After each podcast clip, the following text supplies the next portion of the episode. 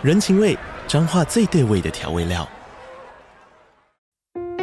人，你在这端，我在那端，各自忙碌又相互牵挂。情，街角的吵杂声传递温暖与思念。味，是从每一个转角飘出的乡愁。这里是彰化县政府 Pocket 节目《彰化早咖》，我是主持人内克。从彰化大小事各具特色到旅游攻略，透过轻松有趣的访谈，带着大家走进最在地的早咖。准备好了吗？彰化的故事，我们说给你听。以上为彰化县政府广告。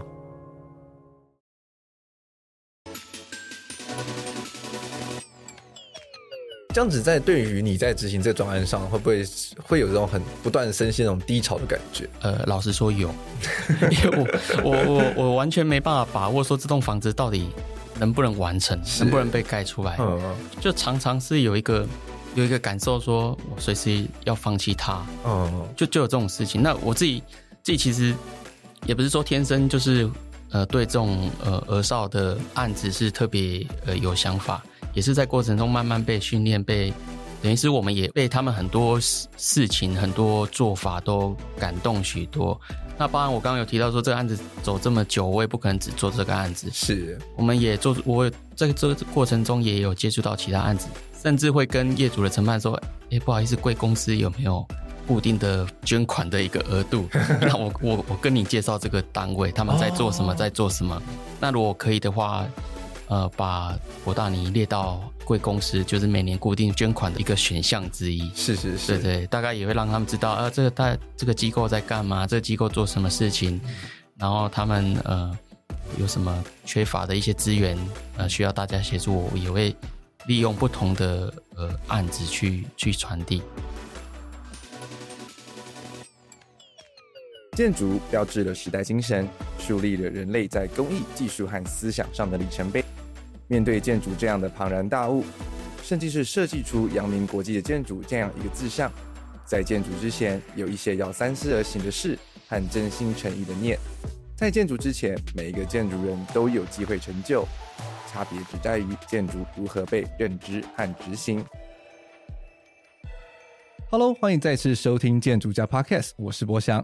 本周是与 JJP 潘记联合建筑师事务所共同制播的《在建筑之前》系列节目。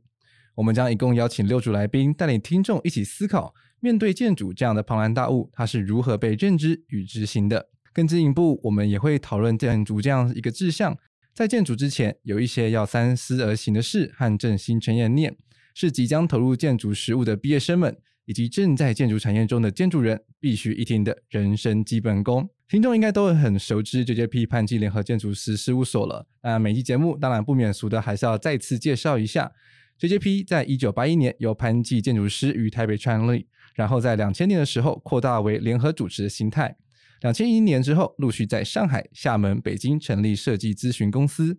JJP 秉持知于道、聚于德、依于人、有于义的伦理观及设计准则，执行多种类的专案类型。更多资讯都可以从 JJP 的官方网站、脸书粉丝专业、Instagram 找到，相关链接也可以看本集的节目资讯栏。那为什么会有这系列的节目呢？其实 JJP 今年毕业季的时候，总共收到了六组讲座的邀请。那内容我们觉得非常的有趣，我们也希望这样子的内容的形式不只是流于在毕业展览的讲座上，而可以被记录下来，让更多人听到。因此展开了这一次 Podcast 的合作计划。那这次六组来宾会陆续的在建筑家中登场，一路从七月播到九月，以双周的形式跟各位听众在空中相见。那也希望大家可以持续的锁定这个系列的节目。那我们今天的来宾是我们的第四集的来宾，他叫做袁彬，翁元斌是我们潘记联合建筑师事务所的设计副总监。哎，元斌好，Hello，大家好，我是元斌。是，那有没有跟大家稍微自我介绍一下呢？好啊，大家好，我是呃潘记建筑师事务所。呃，设计副总监翁元斌，那呃，今天也很开心有这个机会跟大家分享，跟大家聊聊。那最主要在前回前些日子，在大学的毕业联展上，有机会跟大家做演讲分享，也稍微引导一下或是提示，让大家知道将来进到职场会面临到怎样的一个挑战。那我想我当时也是呃懵懵懂懂就这样闯进了职场，那就这样来了十几年。那也一路从设计师来到设计副总监这个角色，所以我想应该有蛮多呃经验，或是说甘苦谈，可以跟大家分享，也给大家一些鼓励，在未来职场上的挑战。嗯，是。那这集的题目叫做“脚踏因实地，建筑人的真实宇宙”。那其实我们也可以感受到，说我们前三集啊，其实我们是有点像是概括性在聊建筑这个这个主题，所以就是谈了很多可能建筑人不一样的职场的发展，然后不一样的路，或者甚至说出国去工作。那现在这一集呢，其实我们就慢慢的要回归到台湾的职场的生态，然后去认真的谈建筑这个职业，在一个人的一个建筑人的培养养成之中，他可能会遇上什么样的？嗯，算是挑战吗？或者是困难吗？或者是说跟学校不一样的地方？我觉得这个题目对于很多刚出社会，甚至说可能在不同建筑阶段的人，给予一个新的重新思考建筑职业这个事情的一个机，算是一个很棒的内容了。那我们就马上来进到今天的主题。那其实我觉得，对于很多建筑人来说，刚毕业的时候，我们在学校里面做设计，就是。天马行空，就拿到个主题之后，我们可以去玩很多很有趣的东西。是，我们可以从文字，我们可以从文本，甚至从电影影像，甚至从音乐，然后去发展出一个建筑的设计。但是，好像进到职场之中，就觉得，哎，好像设计不是我们这样想要随便做什么就可以做什么了耶？为什么会有这样差距呢？你觉得？啊、没错，我我我稍微分享，因为我呃大学求学的时候，我是我也算是大学呃才开始接触到建筑这一块。那其实本身有些兴趣的是，主要是，呃，我自己本身是学美术，嗯，那美术在当时就呃有读到说，呃，建筑为八大艺术之首，那当然就是贪心的想要，呃，利用呃建筑这条路把所有艺术都囊括在里头。那当然有趣的是，呃，上了大学读到了，呃呃，学习到的内容，当然就是开始进行一些一连串的建筑教育。那由于我是台北科技大学的的学学习的经验，所以在学校上算是还蛮有一些比较扎实、比较接近实物面的一些学习。嗯，但是呃，实际来到了业界，呃，实际落实的状况，我我有一些体会可以让呃也分享给大家。最主要差异可能就是在于啊，怎么突然要要看法规了？哦，这很重要。哦，对，没错。然后突然。哦，这些工法这些材料，它有一些匹配上的一些问题。嗯，在以前学习的时候，可能完全不思考这件事情，我可以完全的天马行空。那再来，在这基础之下，钱变成是相当重要的一件事情。哦，对，对，这已经跟学习的过程是完全不一样。我必须得负一些责任，因为我不是随便的，呃，随便的设计，随便的花业主的钱，随便的做自己想做的事情。那从这里头，我又再再带到说，这时候。呃，有更多的一些设计的想法跟设计的落实，是需要站在业主方的一个思考角度之下来做执行。嗯。所以，我想这跟读书的过程、学习的过程，就是有这么多的呃比较呃，应该说是必须得负责任，必须得受更多的限制所去执行的的一个呃设计的操作。嗯，是。其实我觉得讲到让我蛮有感触的啦，因为自己自己自己在学校的时候，其实。我们并不会去讨论什么，比如说，哎，这个案子你只能上限经费什么五亿或十亿之类的，甚至有些案子甚至甚至没有到亿，可能就几千万。是，在学校不会讨论这个，我们也不会讨论功法，甚至很多学校其实现在，呃，在执行设计的时候，因为其实每一个设计的作品的操作时间其实蛮短的。短则三个月，对，甚至有时候可能再更短一点，甚至一两个月。所以其实光是把空间啊、动线啊配的妥当来说，其实就已经对一个学校来说，其实已经就差不多极限了。对，所以很难真的去思考说，诶，它的这个整个法规面啊，或者是执行的合理性，甚至像是我觉得很重要的，就是一些建筑的细节。是，就比如我们光是想象说，你可能设计一个立方体跟一个玻璃盒子两个东西撞在一起的时候，那个衔接面要怎么去处理？这个我们在学校的时间其实就很少去思考到。所以，当到业界的时候，这些都会变成是一个很棘手，然后会变成是每天都要去面对的问题。然后，所以有时候业主开会的时候就跟你说：“啊，那这边要怎么处理啊？那边要怎么处理啊？”是，是。然后就想说：“啊，怎么完蛋了？这个我不知道怎么办。Uh. 我想你讲的没错。我我想你刚刚提到这些界面啊，或是说功法，或是我我自己呃十十几年的一个经验的感受，我觉得这这些刚刚所提到这些要去面对的事情，反倒也是呃设计很重要的一个精髓所在。那。学习期间没办法去发挥的这些 detail 设计，或是说，呃，有有些同学可能本身就还蛮有蛮有概念、蛮有 sense，在求学期间就就习惯了，或是说，呃，很喜欢往这个面向去操作。那我觉得这也都是还蛮蛮蛮不错的一个想法。但是，呃，可能大部分的同学是没办法呃在这个阶段就去接触这些事情，嗯，那所以都是在呃实实际上到战场上，上到呃真实的呃建筑世界才会去面对这种事情。是，我觉得尤其是法规还有施工面这部分，其实对于一个刚进到职场的的设计人来说，建筑人来说，会觉得很挫折。因为他突然间会觉得法条怎么都看不懂，绑手绑脚，绑手绑脚，然后突然间还要去思考说什么，比如说呃，可能处理山坡地，像我最近在处理山坡地，所以可能就还会像是你要设计道路，还会有什么道路投影的那个阴影面积的问题，然后什么当土墙前方建筑要离多远等等等等的，就光是那一本。建筑技术规则拿出来就很厚一本了，对，对，然后还不，然后而且你还有像是其他更多的什么建筑法啊，然后你可能每个城市都有各自的城市的法规等等。那有什么方法是让这个接触到法规的过程中变得是比较有趣的呢？啊哈，这个我觉得呃相当有有趣的一件事情，就是说我我自己本身是有时候喜欢有点稍微偷偷的犯规。当然，这个犯规不是说你 你你不去遵守法令这件事情。但是在法规里头，它确实有有蛮多的一些法条啊，它有一些呃竞合关系。那这个部分，你如果呆呆的、乖乖的去一条一条读，当然设计可能就会被这些事情给绑手绑脚，你就会觉得好烦哦！天哪，怎么一下子这个要管我，这个一下子要管我，那个那设计怎么做？嗯、是我最常听到就是说，年轻的同事会提到说。这怎么这个也管，那个也规定，什么也规定，那我还做什么设计？但是不对，天生呃就是有这些限制所在。你在外头所看到这么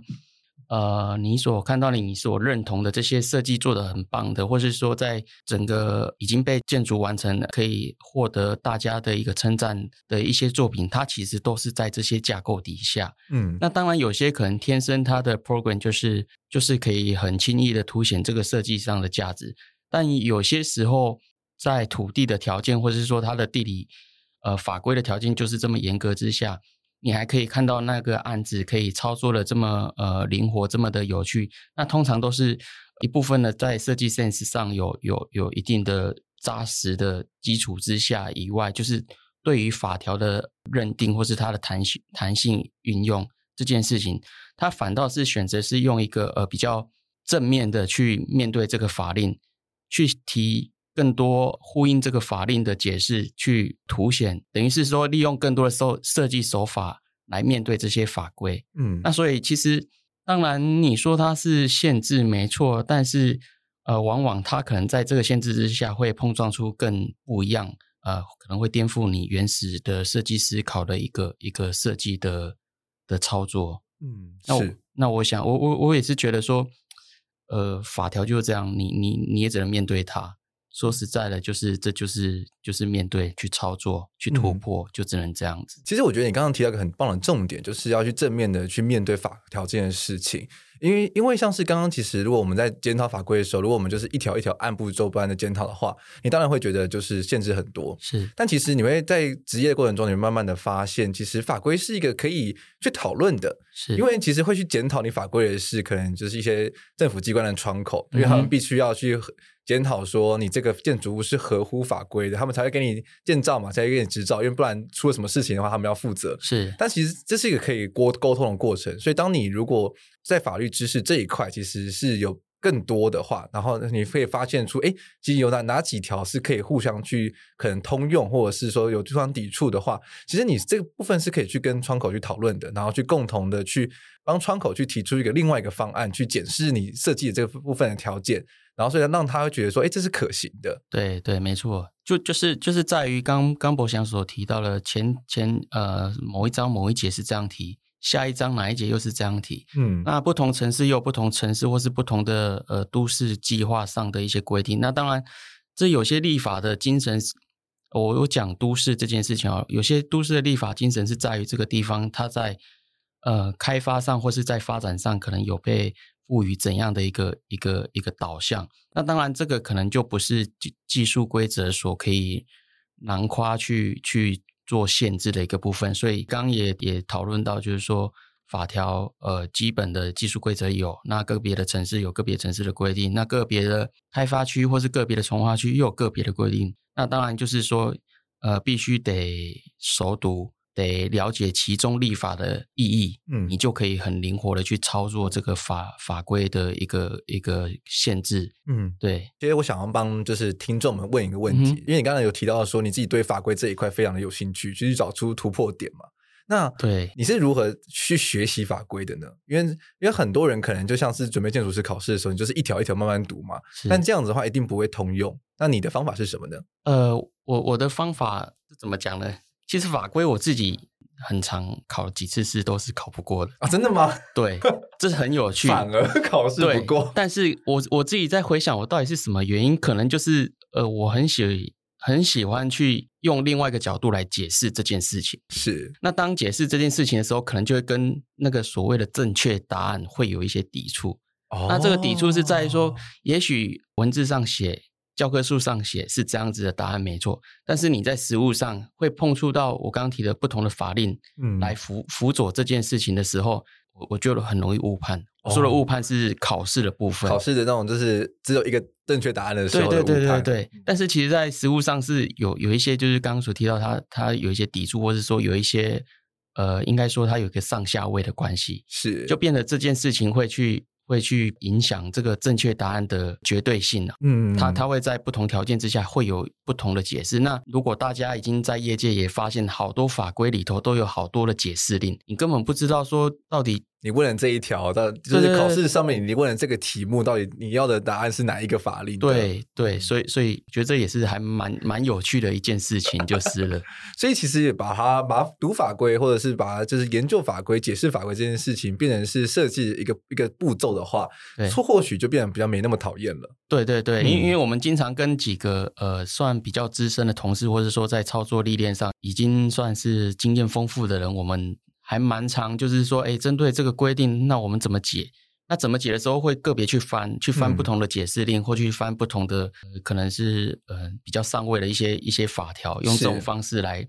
来检讨，去突破。那个相当呆板的一个文字叙述的一个一个法条，是因为文字它其实就是一一字一字的嘛，就是所以就是你其实如果有办法从中找到出一些突破点的话，说不定就可以帮这个作品带出一个不一样的想象。当然呢，法规它其实只是在设计阶段中的一小部分而已，是是，那它说明说明呃，当然在这可能像基本设计、西部设计的时候，甚至到后续的执行阶段中，你其实不断的都还要可能都会因为一些新的状况的时候，不断的去重复检讨。但对于建筑人来说，他们可能对于建筑的各个阶段或需要执行的是不太清楚的。那能不能请有没有跟大家稍微说明一下，就是从零到一百，是大概建筑这是一个专案的执行上会面临到哪一些阶段呢？嗯哼，好。那其实呃，我大概分类一下，呃，前半段可能跟求学的时候所学习到的还蛮像的。就前头的，当然一些基本的基地分析、基本的条件分析，这里头可能包含的呃土地的状况，那业主的空间需求，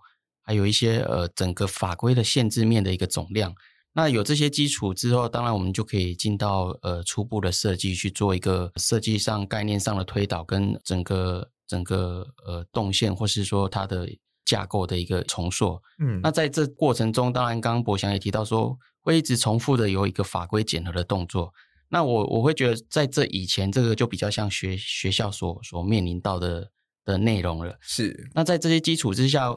等于是说设计上架构的确定，然后跟呃设计的一个大方向的确定，与业主之间的一个空间需求。跟动线还有整个财务的一个掌握之下，就会进行后续的细部设计。是，那细部设计就就很有趣了。这个它的范畴还蛮广的。其实建筑师不不仅仅只是我们所常常高谈阔论的设计这件事情而已，它有相当多的整合，必须在这个过程中被我们给考虑进来。那可能呃。结构啊，结构对，嗯、机电、机电、机电这一部分的，或是呃，现在很重要的空调、空调，那包含一些帷幕，嗯，啊，一些风压，这些都是我们必须得在西部设计去整合、去考量的。往往是涉及各个不同的专业领域啦，所以我们、嗯、我们在这个过程中就会有相当多的一些协助我们去把这个设计成就出来的顾问来一起参与。那当然，在一个我们不可能把整个设计操作完之后才去请建造，嗯，大概在一个段落，我们可以很有把握，这个是不会不会再有任何的变动，或是说在任何的法规上，我们都已经有一个初步的检核之后，我们就会开始做执照的动作。是，那申请执照完，就是呃后续的发包施工，然后跟呃过程中的勘验跟工地的一个检核，还有一些呃施工图说的检核这个部分，那就就一路到了呃最后完完工去请使用执照。那当然后续。呃，我先前在学校演讲还没有提到，就是在施工完成交屋给房子之后，其实我还蛮蛮重视一个部分，就是说我喜欢听听业主在我们房子交给他之后使用的心得嘛。对，使用的心得，他们使用的问题我，我我自己觉得这一块是还蛮重要的。嗯，这当然一个是呃检核自己设计，还有在过程中讨论有没有什么呃冲突遗漏的，或者说有没有什么细节我们是是遗漏掉了以外，呃。这个过程也可以变成是呃，我们将来在做设计上的一个很重要的一个养分，嗯，所以这可以可以可以让我们有更多的经验，在面对呃将来遇到类似的案子，或是说有相似的一个问题上，都可以呃很快速的呃很很灵活的提出呃他的解决方式。是，所以其实变成说每个阶段其实都是慢慢累积的养分嘛，是必须要处理过，然后你有经手过的时候。你才有办法去接触到相关的一些资料，对，或者是说，其实如果公司里面有很多资深的前辈的话，嗯、就是在不断的讨论之中，或许你就会有可以学习到各个阶段的不一样的 mega。对对对，其实我很好奇，因为像是现在很多大型的专案呢、啊，他们都会做那个那个叫那种视觉模型，是视觉模型的部分的部分，对对对对对。那通常会在什么阶段的时候进行呢？呃，它会在呃施施工阶段啊，施工阶段，但是其实。嗯在施工图阶段，我们会去规划一个是针对某些比较特定的外墙系统，或是说某些呃我们在过去经验上可能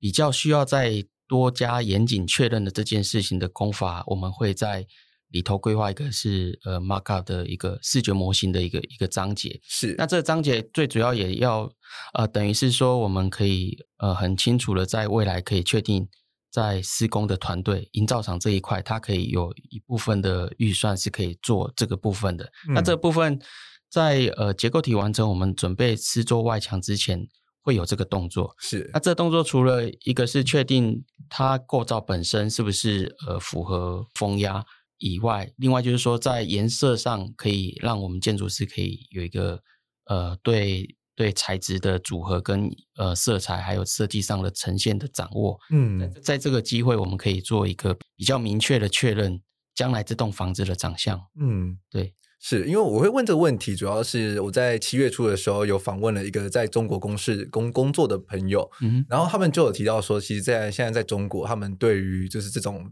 visual up 的，他们是算是每个专案都一定会做。是，那我有点好奇，是台湾业主对于这样子的呃工项。他们接受度怎么样？呃，这个呃接受度是高的，接受度高的。当然，一栋房子是呃上、呃、上亿、上百亿，对对对，四五十年使用的。我我我也不希望说，呃，我我很喜欢这个房子长相，我买单了这个房子的设计，但是盖出来，哎，怎么好像不太一样呢？对对对，那它的外墙外墙的工法是不是很有特殊性？会不会将来漏了这个程序，它将来会有漏水，或是说有有什么什么问题产生？所以当然，大部分都是愿意。提拨一部分的预算来做这一块，来做做确认。那当然，其实我我我有好几个案子都是，呃，基本上业主是完全支持。那或者是说，有些甚至我们认为不不需要的案子，那施工团队会觉得不行，这个东西我得跟你再重复确认。哦，他们也会怕说，对，可能他们盖出来跟建筑师原本想象的可能稍微不太一样。对对对，所以他们有些会愿愿意在结构体完成之后，可能某找一片墙，或是找找一个角落。去把他的东西先挂上去，或者先贴上去，嗯、是让我们看看那个感受。也当然也是避免说做了之后建筑师不满意又要重重做，哦、拆掉重做。对对对对对、嗯，对，我觉得这部分蛮重要的，因为其实，在三 D 图面上啊，然后或者是说，因为大家选材质的时候会有一小块一小块的材料板嘛。但是当这些东西在小块小块材料板，然后贴到一大片的时候，那个效果通常会有点差距。是，是，是，那颜色以为是灰色，然后贴上去怎么好像有点深？对，而且你有时候是在室内看，但是在大太阳底下又是两回事了。哦、对，对，然后就想说我我我想要选个浅灰色，然后在太阳底下看，哎、嗯，变白色的了。对对对对，没错没错。对啊，所以其实这中间的重复的过程，其实对于一个专案的完成的细部，其实是很重要的。对对。对，然后像是，所以这都会变成是在施工过程中一个很重要的养分，对不对？对，没错，没错。嗯、那就面对这样子的施工过程中的困难呢、啊？你觉得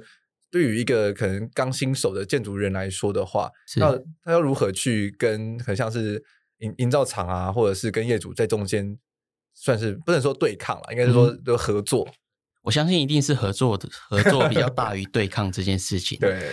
呃，这这个我我是也蛮鼓励大家，就是说将来。像现在天气这么热，不要只是 坐在办公室里头吹吹冷气画图。其实常常走工地，或是说在呃特别重要的几个关键的工项，可能刚刚所提到的外墙，或是几个呃我们在设计上可能特别复杂的一个结构的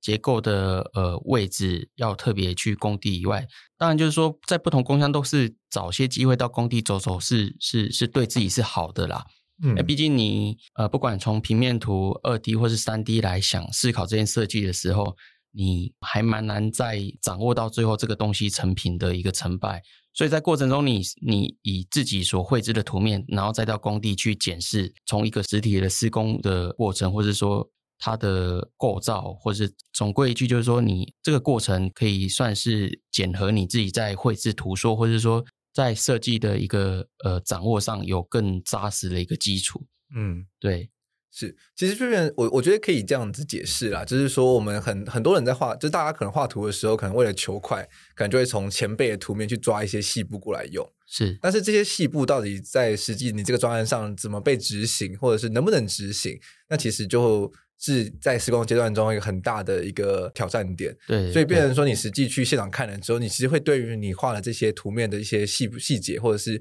大样图，你会有更有想法，然后你之后会知道怎么样的去绘制它，或者是去调整它，而不会是说每套图画都一模一样，就是复制贴上、复制贴上这样子。是，没错。那我觉得这集接下来下一部分，我觉得很有趣的是，因为呃，袁斌他有进行一个专案，那我们他是从非常非常前期。从一开始的基地设计，然后到整个施工完工，到现在启用，中间去经历了整个阶段。那这个专案呢，就是博大尼儿少家园院舍大楼。听说这个专案有非常多的精彩的故事性，那就请袁斌跟大家说说看看喽。对，这个案子应该说一路走来还蛮辛苦的。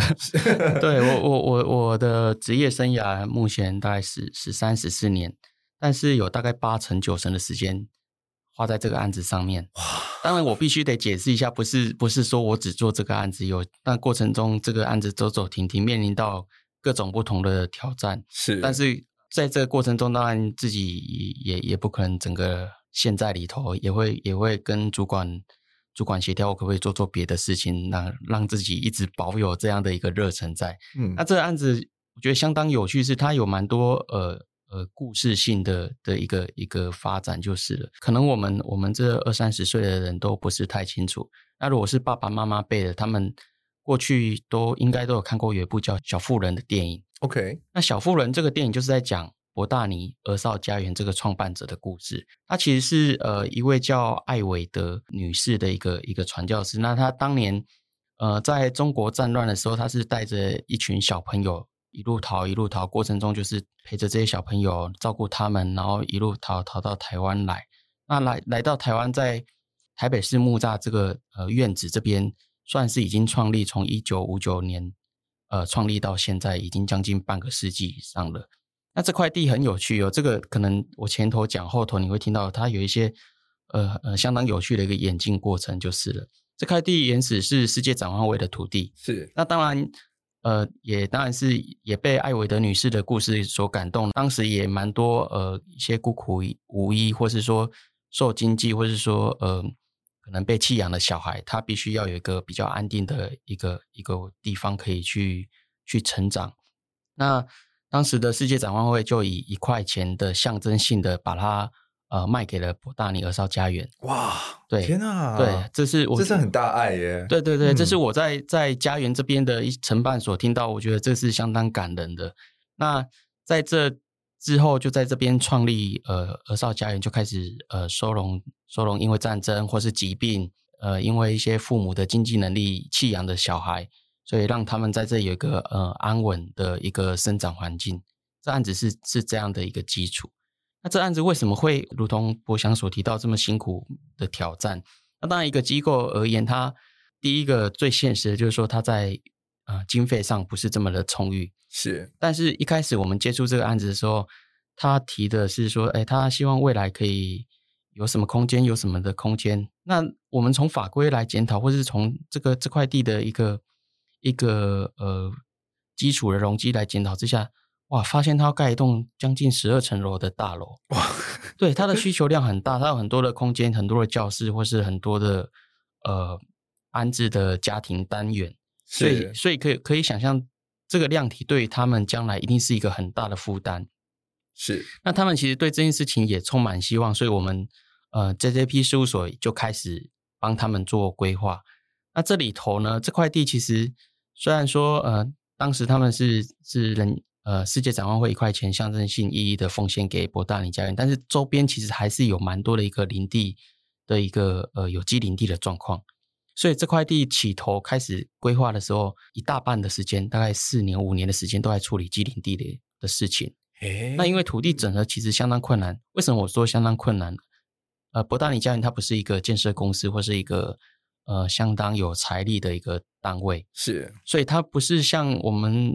呃常常新闻上或是说大家听到哦哪边有机林地，然后这个建设公司就说就把它买下来做整合，它、嗯、做不到这件事情，是，所以这机林地完全卡住了他整个整个新院舍的推动。这么长的一个时间，就看着这些房子就渐渐的呃裂缝也越来越大，结构也呃经过几次的大地震也是呃结构上也是有有蛮多的一个问题在，所以所以在在基林地这件事情卡了这个案子这么长的时间，我们也觉得还蛮困扰的。是，那还好这这过程中也经历了许多法令的调整，所以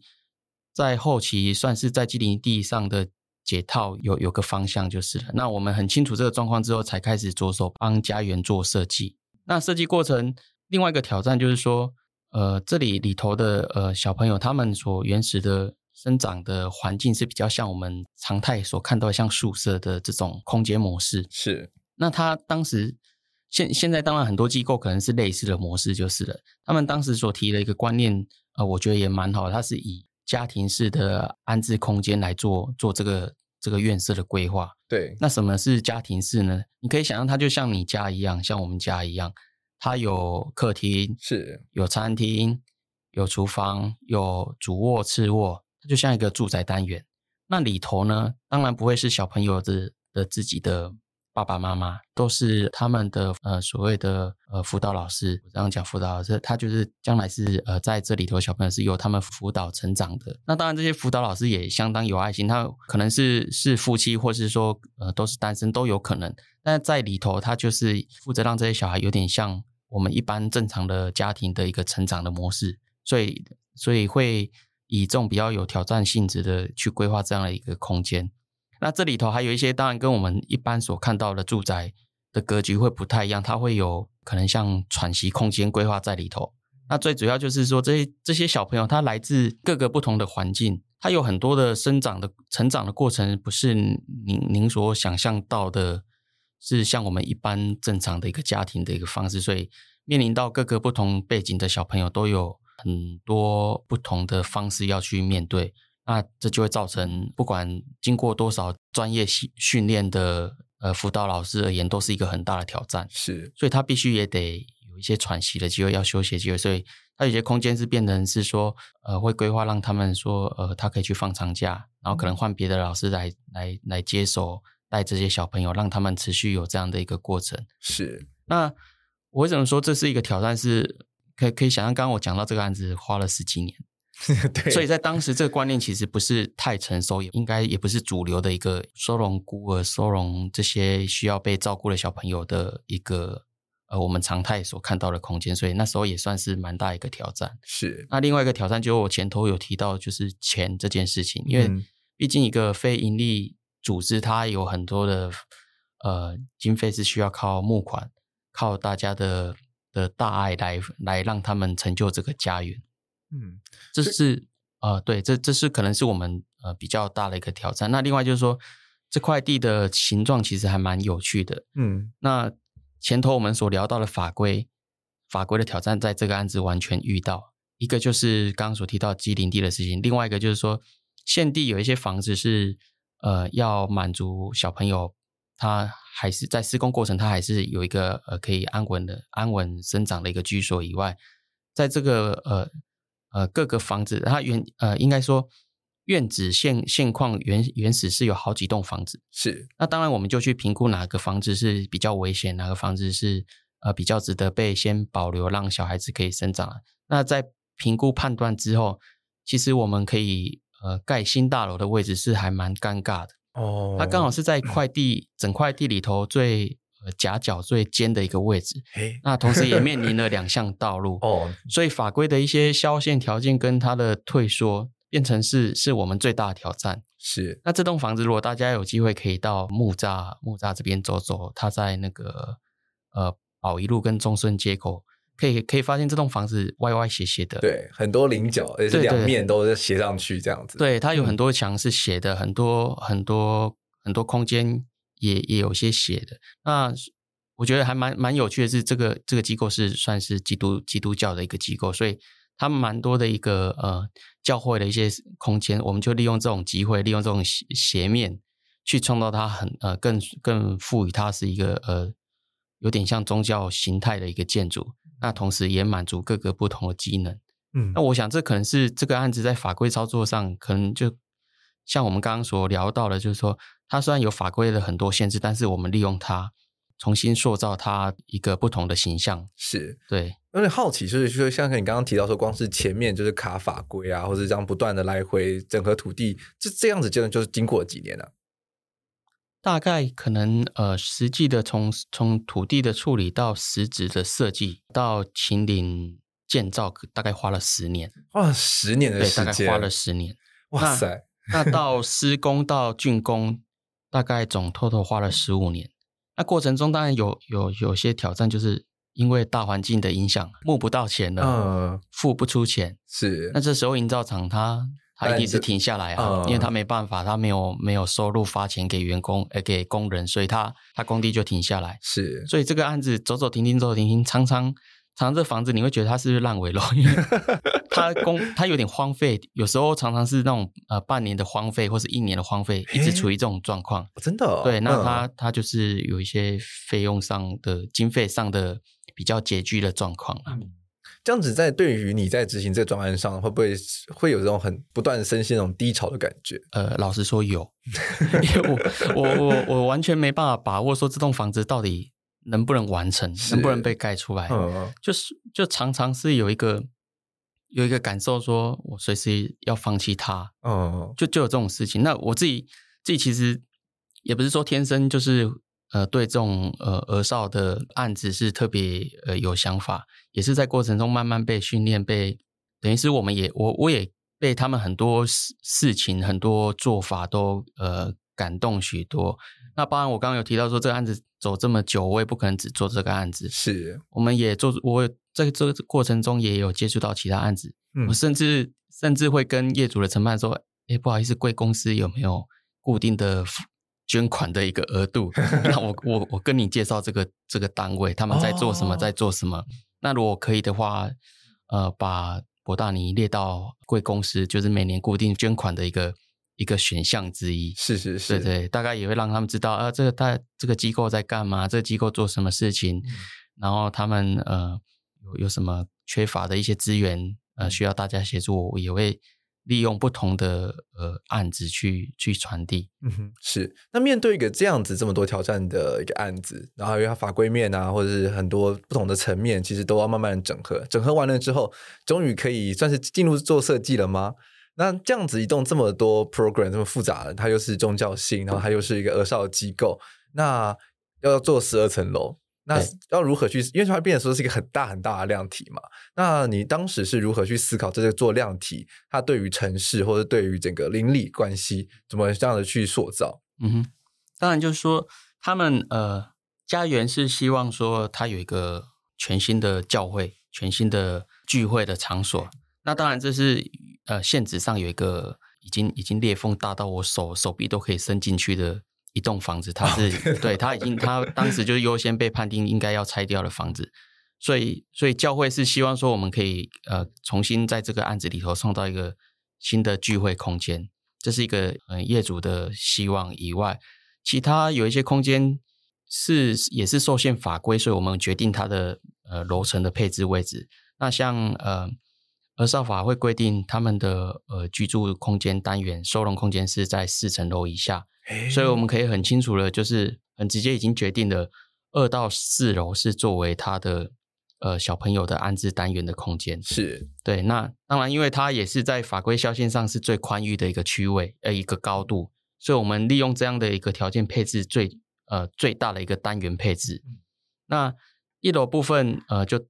帮他重新塑造一个门面门面，他们的接待的简报的会议空间啊，嗯、或者是说他的行政办公室。那另外呃，当时也希望他将来的裁员可以有一个比较稳定的收入，所以。呃，帮他规划了一个可以在三角窗的位置规划一个可以出租的一个店铺空间。是对，那这个不管他将来是出租给外头的店家，或是说作为自己教会要传递教义的一个一个推广空间，都是还蛮好的一个位置。那再来五楼五五层楼以上，普遍都是作为他们的训练教师的空间。这些小朋友将来活动或是说上课，就会在这些楼层去做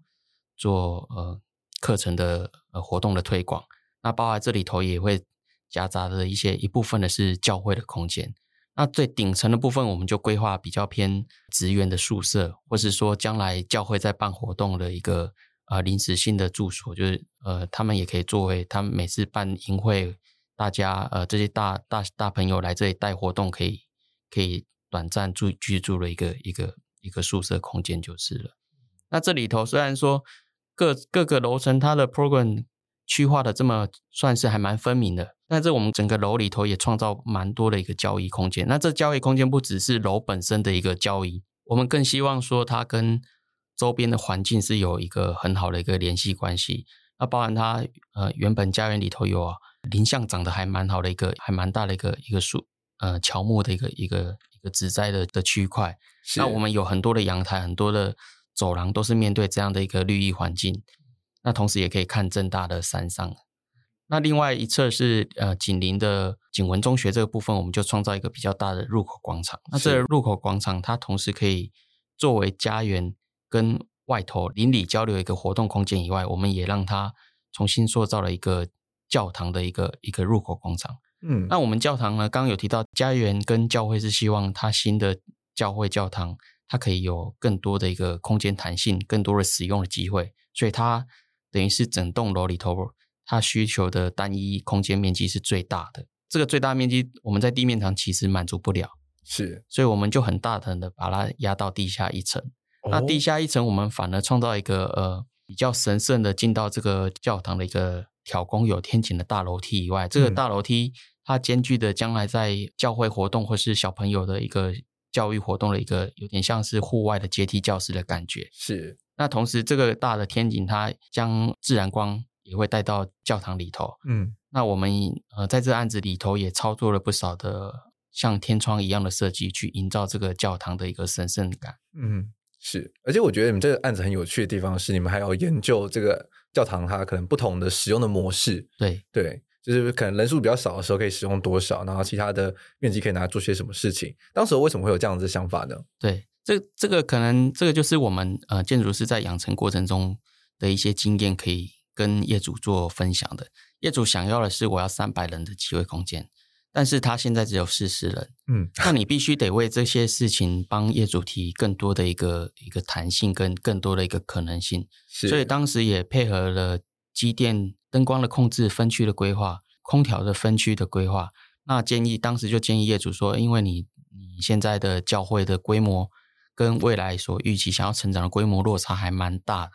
所以我们建议他们做一个大空间的一个分割。那这分割利用活动隔屏。跟不同的灯光的控制，还有空调的控制，让它可以有一个比较有有效的经济的来运用这个空间。我避免每次我只是二三十个人聚会，但是要用到三四百个人的空间。哦，这样对它的空调啊，或是电啊，都是对他来说都是一个还蛮大的一个负担。是啊，是啊，没错。而且他们这样子，如果这个这个这么大的场域，然后就走二三十个人的话，也会感觉就是整个场会空空的，对对，对，就比较没有那种家的凝聚的感觉。对对，没错。所以，所以这也是像类似这种空间需求很多、经费比较呃辛苦的这种这种业主，我们必须得帮他思考更多，利用设计的方式，呃，创造更多的一个弹性使用的空间。是。那在这个个案子啊，因为刚刚提到说施工其实走走停停嘛，然后就有时候因为没有经费，然后就要停个半年一年。那除此之外的话，在这栋案子，因为它有很多零零角角，是那在施工过程中有面对到什么样其他的挑战吗？呃，挑战还蛮多的。是这些零零角角，其实呃，我认为结构应该算是最辛苦了。对 对，因为它有蛮多的钢筋的部分，它其实在绑扎的过程是很辛苦的，然后又必须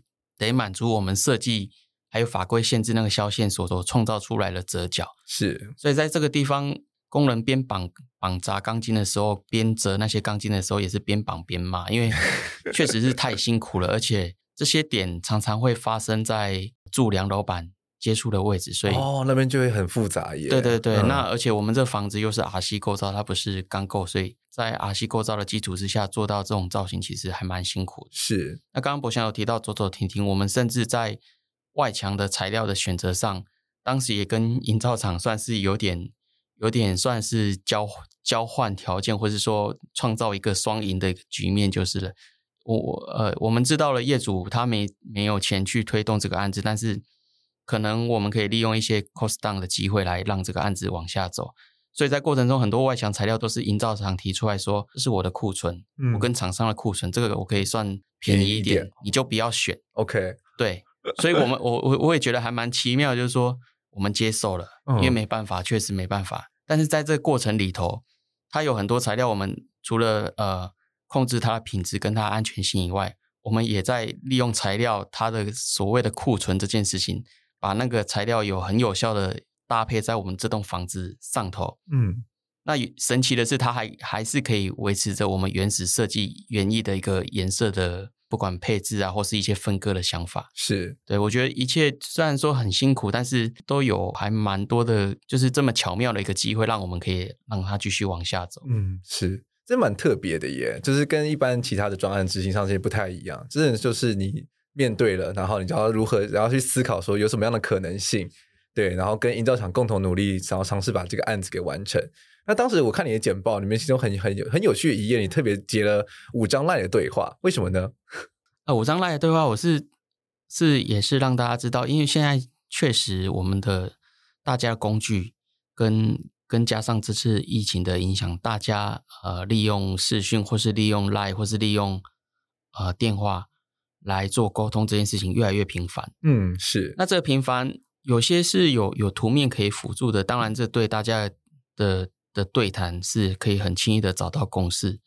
呃，我会特别提赖，就是说，其实工地很多事情关乎于你对这件案子的投入是不是够深入。那假如你够深入的时候，其实你有很多的工具的机会可以跟现场达到一个对谈，呃，会减少工地所施工的一个失误啊，让让你的设计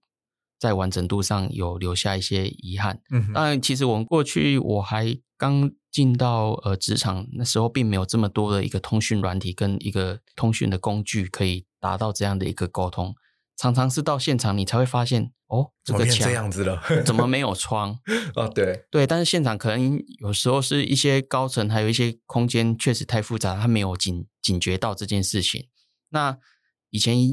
呃在 iPhone、iPad 的那个电子的一个设备，并没有这么广泛的运用之下。图册就是厚厚一本，嗯，是。其实，呃，你让你让现场的监造或者说工地的主任带着图册去对这些东西，其实是不太，也不能说不可能，大部分人都都做不太到，就是比较辛苦啦，对，太重了，对对对，所以所以就很容易啊，就这样就就就有一些失误发生，那导致现场建筑师、设计师本身对设计是比较敏感的，他到现场一看就知道错了。对，所以常常就是会有这种事情发生。那呃，嗯、现在拜科技之赐嘛，知识嘛，所以很多交流、很多呃沟通，那个距离跟时间都拉得很短，所以可以很很快速、很紧密的发现这种问题，去解决它。是，所以可以理解到说，其实，在科技演变下，就是。不管是对设计师也好，对营造厂也好，或者对业主也好，其实在沟通的工具上其实不太一样。对对，对。刚刚其实你你有提到一点，我觉得还蛮好的，因为就是我前阵子有访问了库哈斯，嗯、他其实对于他自己对于就是一个专案如何去达到呃理想的设的设计品质，他其实有提到一点，就是说 presence，就是你本人要去现身，然后去在那个专案里面，是就是我觉得每个专案，觉得每个专业对于他自己的部分当然是很熟悉。那如果你会需要希望说这个专案的设计的呈现可以达到你的想象的话，我觉得这些建筑人本身其实就要投进去，然后投到很深入，然后持续的追踪，然后持续的跟营造厂或者跟业主沟通。那这样在这样过程中，你才有办法去达到一个比较理想的设计的品质跟或者施工的品质。因为当如果你都没有在管，然后就想说啊，我就交给那边的人去处理，他们一定可以做得很好的话，事实上这中间通常通常会发生一些些小小的摩擦或者小小的就是失误，到最后你才说啊，怎么变成这样子？早知道当时多去逛逛工地啊，或者是多多去关心一下，或或许会有不一样的结果。那我觉得这东西其实都可以在过程中常常的去跟现场沟通，常常去了解，然后去避免这样子的事情发生。对，没错，这我完全认同。因为图面毕竟经常还是必须得透过设计师的翻译，现、嗯、现场才有办法理解你的设计原意。嗯，是。那这 BIM 有帮助吗？你觉得？BIM 我觉得是有一些帮助，它对一些冲突的检测是还蛮有帮助。但是我觉得这是台湾目前我我自己自己的看法啦。现在工具确实很多，那呃，BIM 或许不一定是现在大家觉得最上手、最熟练的一个一个工具。但是它确实是可以，是可以解决掉蛮多在施工之前的一些冲突。但是这这有一些条件哦，因为台湾其实分工分的还蛮清楚的。建筑师本身其实，建筑师事务所里头，我们刚刚所提到这些冲突，最多是来自于机电或是空调的整合。对，就是这些呃那些神经系统啊，这些它的空调这些要走走的这些管线要去整合到我们的呃房子里头。那这里会攸关的，呃，它的结构是不是可以满足它在管线穿越之后是有，呃，是可以是可以达到我们设计的想法，或者说管线不穿越是走在梁以下，会不会呃影响到我们设计原始所设定的一个一个高度？那并在这时候可以做到很好的帮助。但是就诚如我刚刚所提的，台湾算是资源呃分工很很细，那就是说再来就是说。对于机电技师，他们要去额外的付出成本，因为因为先期它有一些建置的成本，包含软体、包含硬体，对他们而言，他们门槛还算是是有的。那我目前碰过很多呃几个机电空调或是结构技师，他们都在这个部分都还蛮努力的，嗯，但是就是因为台湾的环境的关系，所以他们很难。让 BIM 导入到他们的设计过程里头，是，所以你可以知道，台湾大部分做到 BIM 这块比较成熟，一个就是跟业主要一些预算，我们委外，就不是建筑师这边，我们只是做 model 上的一个检视而已，不是技师只做 model 上的检视，所以 BIM 是委外去做做绘制的。是，那做的比较好的就是像一些工程顾问公司，他自己本身可以整合。机电、空调、消防、结构，还有建筑师的部分。那当然，这是因为他们普遍的一些工程都比较属于公共工程，它有很大笔的预算，然后，然后这里头有也也也比较容许说有这样的一个做 BIM 的一个的预算的编列。是对，因为我我们过去大部分私人案子，其实呃不是所有业主都可以接受额外有这个负担，嗯、除非他本身对将来的一个建筑的一个资讯的管理是。有想要推广或是深入的部分，他们会愿意投入这一块，不然一般的私人是还还蛮少可以接受这个部分。那除非是一些现在比较大型的企业，他们在建筑财产上的管控，他需要这个庞大的建筑 model 以外，他们就会很愿意投入这个费用来推动这个 BIM 的资讯。是了解。好，那其实变成是说，建筑的产业上，或是建筑的这个专案执行上，其实很多不同的阶段。那总结来说，这一集我们其实聊到了，就是在从零到一百，我们面对这个建筑人在建筑的专案上，可能面对到了什么样的问题？不管是从设计阶段、法规检讨上，或者是呃施工阶段上，那我觉得其实可以用一个观念来谈到这个部部分。其实我觉得很正向的面对是很重要的。那如何去找到各个阶段的弹性跟有趣的地方，会是在整个指甲的生产上，然后跟发展上很重要的一个养分，那让你可以去 enjoy 在整个发展的过程中，而不会觉得说啊，是到处都是障碍，就很像是每天醒来就想说我就在撞墙。如果就是这样子的想的话，可以真的真的会蛮会蛮辛苦的啦。那换个想法，换个转念了之后，或许就会觉得说，在执行专案上的每一堵墙都会是一个很有趣的挑战。翻过去就可以了。对，没错，嗯，好的，那以上就是我们第四集《脚踏因石记：建筑人的真实宇宙》的内容。那我们下一集第五集的话，主题是铁杵磨成针，建筑人的终身学习，是也跟我们的设计副总监杨天凯来聊关于就是专案的累积、多方磨练跟共同成长的文化相关的内容，相关内容非常有趣，也希望大家可以继续的锁定收听。喜欢本期节目，也别忘了在 Instagram 搜寻建筑家，其他收听管道还有 Apple Podcast、Spotify、YouTube 等各大收听平台订阅节目，并给予五星评价。我们也非常期待收到大家的评论哦。下次见，拜拜，拜。